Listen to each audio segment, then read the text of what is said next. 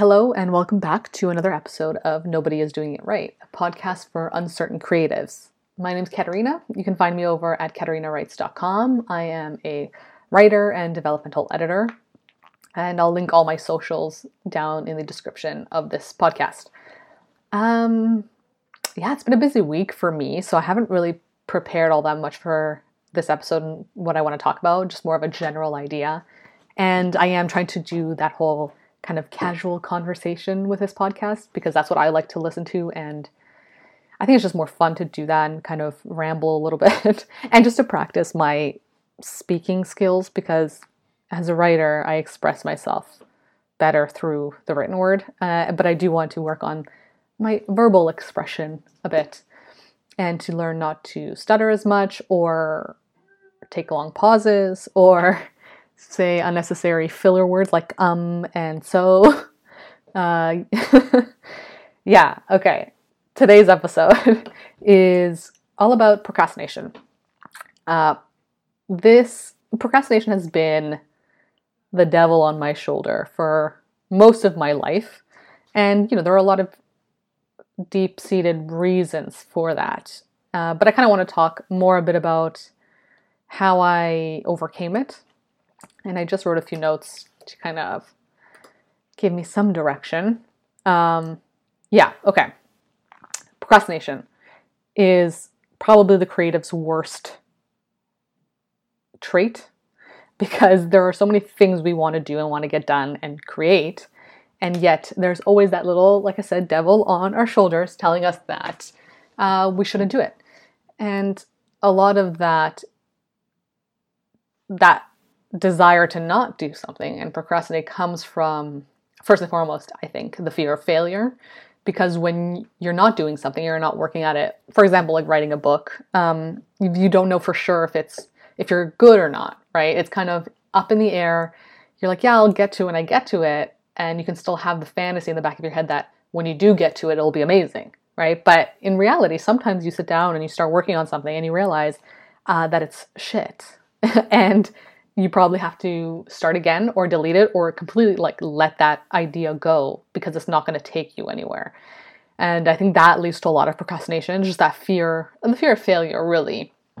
Because when you're faced with that, you you realize you're not as good as you want to be or as you thought you were, which is fine. Like it's okay to know that you're not that good because it means there is room for improvement and the only way to improve is to just do that thing that you suck at over and over and over again until you get better at it, right? So that's one reason for procrastination. And that is a big one for me and what's held me back um, uh, in a lot of my life from doing the things I wanted to do. Uh, and another reason I think is just having the just the tenacity to just to do that thing over and over again. It's especially if it's something that's hard, you just don't want to do it, right? And it just leads to you putting it off, putting it off instead of being able to comfortably face the difficulty of whatever that is. And the difficulty might just be small too. It might just be the fact that you have to do something that you're uncomfortable with, but you know you need to do it. And you're just kind of pushing it off until there's no other option than to just do it, you know? Uh, for me, that I guess in a sense for me this is it, it's this podcast because I am not very comfortable doing it. I leave it till the end of the day, even though I probably shouldn't, because um, I'd rather work on my writing earlier in the day when I have the clearest head because that's what I enjoy doing the most and I feel most comfortable doing. But the yeah, I think this podcast is a good example of why where my procrastination is really going right now. Um, but I think I think this whole lockdown situation has really showed me a lot about where I tend to allow myself to procrastinate in my life, in my creative life, that is. Um, and I think with all the time I've had on my hands lately to reflect on this, I've actually gotten a lot better when it comes to procrastinating and recognizing when I'm doing it and to just not do it anymore. Which, as I think about that, is kind of amazing that I've I've been able to to correct that in what seven months like i and it's been and these seven months have been a freaking roller coaster of emotions really right so I'm I look back and I realize like wow, I've come so far when it comes to working on the work I want to do and not allowing myself to procrastinate that I kind of want to just share a few of those tips with anybody else who's struggling with it. And while I do do that on my blog, obviously a podcast is accessible to a variety of other people, so I might as well do it here as well. Or I might as well do it here too. Again, struggling with the verbal communication. Um, yeah, so the first the first and most important thing I had to teach myself as I went through this procrastination journey when I had all this time on my hands during lockdown and was f- faced with the scary truth that the time that I had on my hands should be going to my creative work. Like there was no better opportunity for me to do all the stuff I want to do than right then, like between March and you know September. What is it now? October. um, I, day in day out, I was faced with the fact that this is when you should be doing your creative work, and I just realized that there was no point procrastinating anymore. Um, so I learned that the most important method to getting out of that procrastination mindset is to just do it. And I know the first thing that probably pops into your head is Shia LaBeouf screaming, just do it. And that is also the first thing that pops into my head. So that helped. but also, you probably think, like, okay, yeah, that's easier said than done. Which, yes, but also no. Let me explain. Yeah, it's easy to say just do just do that thing, you know, just do it. But then when it actually comes to doing it, um, you have to actually put effort in and energy. And if your energy isn't being directed in that way, then yeah, it's hard to to just snap into that mindset for sure. Um, as an example, I guess workouts are a big one, right? If you're not working out consistently and one day you decide, you know, I'm just going to work out, it's hard to kind of get over that hurdle if your physical body is not even accustomed to to doing that, right? To even focusing any of that energy towards a workout. So I, yeah, I understand.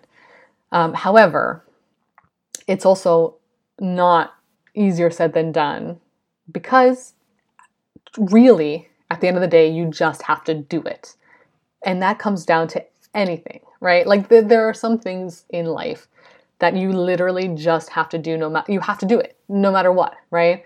Um, I don't know, eating food. You have to do it. Even if you don't, a lot of times, even if you don't feel like eating food, you have to still eat food because you need it, right? And I guess, you know, intuitive eating is a whole other topic that maybe I can discuss in another episode, but you just know that you have to do it no matter what, right? And the sooner you do it, the better, like the easier it is. You just do it, you get it done. And uh, that applies to other aspects of your life as well, right? So for me, it had to do with just doing all the things I know I, knew I needed to do to get my creative brand off the ground, right? So a little bit of a backstory for me is that for years I've been I've been blogging for years, not taking it very seriously, just kind of more having an outlet, a creative outlet, and I've always loved it. But in that time, you know, I worked at an office job where I didn't have much time after work to do creative projects, even though I really wanted to. And then I worked as a freelance copywriter for um, a brand, and I, they had me kind of on contract with them for a while.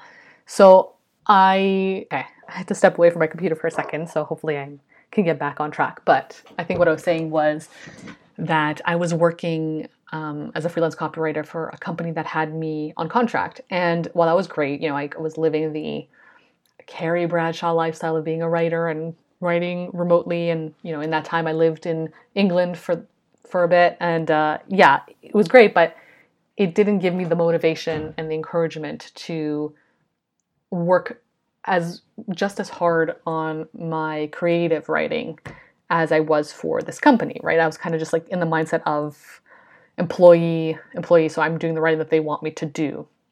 And when lockdown started i realized that i like there was no other option for me than to to stop being in that employee mindset and start being in the CEO mindset of both my creative life and my personal life, right? It just really knocked some sense into me to realize that nobody else is going to do this stuff for me. You know, it's all me. I'm the one who has to do it. And that goes for the creative work I wanted to do, right? I realized that I just had to do it, even though I had a lot of insecurities and a lot of fears when it comes to sharing your creative work and your your you, your inner thoughts and workings with other people, right? It is very intimidating. It's very scary to just to to share that openly and consistently, which is what you have to do in order to build a brand. And I realized one day um, that I just had to do it. Like you just, you just have to do it, and you have to look at it the way you would any other task in your life that you have to do. For example, I blog. I write a blog post every day. I don't write them on the day that they're I write them in advance, but every day I have a blog post going out. So I've started looking at my blog post creation as a non negotiable. Like the days that I have to work from home, it's a non negotiable that I'm going to write a blog post or two that day. Whereas my mindset in the past would have been, yeah, like oh, maybe I'll do a blog post a week, or like, oh, I don't really feel like it now. Now at this point is that I even if I'm not feeling it, I'm going to put that blog post out. And sometimes that kind of backfires because it might not be your best work. You know, if you're not in the mindset, and you don't like have the energy for it. But it's training myself to be consistent no matter what and to show myself that I am ju- I just have to do this because I know in the long run this is going to build a brand for myself and really get my work out there in a way that wouldn't happen if I was just going with my own flow of how I was feeling, you know? Sometimes you can't just go by how you're feeling, you have to just go by what you know you need to do. So I've started looking at doing my blog posts as something I gotta do, like flossing my teeth. Um, I never ever feel like flossing my teeth, but I know in the long run it's better for my oral health. So I do it. I just do it. And sometimes Sometimes I still procrastinate, but I know that I need to do it every day, so I can't procrastinate longer than the period of time, you know, before I go to bed. So no matter what, I'm just doing it. And again, I know this is hard to get into your like to put in the back of your mind whenever you're trying to achieve something or trying to work towards something and not procrastinate. But the I guess the main method that I use to be able to just do it is uh, Mel Robbins. I think that's her name. Mel Robbins' uh, five second rule method, and I discovered her. Let me just make sure that's her name. I think that's her name. Sometimes I confuse her, but yeah, it's Mel Robbins because I think of Tony Robbins too. And they're kind of like the same. I don't know. Um, Oh, her husband's name is Christopher Robbins. That's funny. Okay. Um, yeah, her her method of the five second rule is to is to kind of it's it's a training process, right? It's training your mind to be able to just do it. But what the rule is that when you know you have to do something or you think, okay, I need to get up out of bed, you give yourself five seconds and you count down from five to zero. And then when zero hits, you just do it. And the reason you have to count down backwards is because the mind the mind sees zero as a final point to as like from where you just you can't go anywhere else other than doing what you need to do right so for example like if, if you were counting up from zero to five you can keep going after five you can go to six and seven and that's where kind of procrastination breeds is in that hazy outer area where you can kind of it, like a limbo almost right but when you count down backwards and you hit zero there's literally nowhere else to go um, so it kind of it tricks your mind to to just do it because you know you've given yourself that. Now, some people can't some people can't get that to work for them because they are so they're so stubborn in their procrastination that they just they would rather procrastinate than just do what they need to do. And that is a different story, right? Like there's something there, there's a block there that's stopping them from doing that thing and they feel comfort in procrastination over success, right? Whatever that success might be for you. It might be finishing your book or I don't know, calling your friend who you haven't talked to in a while, right? Everyone's success is different. But yeah, just doing it is the main way that I've managed to I don't want to say beat my procrastination, but really, really overcome it for the majority of my life right now, which is great. Like, obviously, sometimes you do need a break and you do want to just. You do want to just push things off a little bit. And I think it's good to be able to indulge yourself in that from time to time um, because if you're feeling it and you don't let yourself indulge in it, you're to overindulge at a later date, right? When it's all built up. Um, so I think it's important to, you know, when you feel like, okay, you know what, I need to, I, ha- I know I have to do that thing, but I'm not really, like, I feel like I really need a break right now and taking that break, right? And it's, it's again, it's about being kind of intuitive and understanding what your body and your mind needs in that moment. But also, it's about distinguishing between what you actually need and what you want, right? You want to procrastinate because it's easier to procrastinate than it is to do the damn thing. But what you need to do is do that thing in order to get to where you want to be, right? And it's about thinking of it as like kind of the engineer of your of your reality and of your life. You see the blueprints, you oh, you're the observer of everything, so you know how it's all going to pan out if you procrastinate again. So instead of being just procrastinating as you normally would, you now decide, you know what, I'm just gonna do it. I'm just gonna get over it, stop moping, and just get to it. Yeah, so those have been my thoughts on procrastination. Probably a little all over the place. Again, still getting comfortable in front of a mic and just talking. But I do like the free flow of, of kind of just discussing what's on my mind. And I think uh, for a creative podcast, procrastination is probably a really big one. I think I might also do. Um, I guess I've done insecurity already, and I was going to say maybe I do the um, imposter syndrome, but I, I already kind of touched on that. But yeah, procrastination is so important to overcome when it comes to doing your work. And I think a lot of the struggle there also is your ego. You know, you feel like you're ne- you're never going to be able to do the work and create something as good as the vision of it in your head, right? And it's kind of it's almost like patting yourself on the back in a weird way to say that you know like I'm just such a visionary like nothing I I do physically is going to represent the like the amazing idea I have. And it's just it's like just get over yourself, you know? Just get over yourself and do it. And I wish I had had somebody say the things I'm saying right now to me earlier on. So I hope that it's helped you see procrastination and creativity in a different way and encourage you to kind of give maybe the five second rule a try to see if that works for you and your procrastination. I know it worked for me.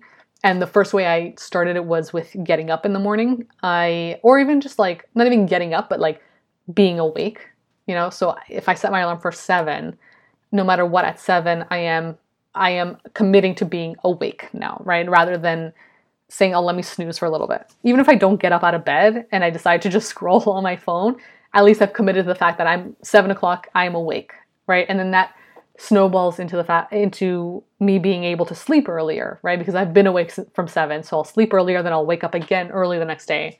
Um, so that's been a really big change for me. That's helped a lot in just giving me the time of day to do all the creative work I want to do, plus also working at my part time job, uh, because I have to get up early for that as well.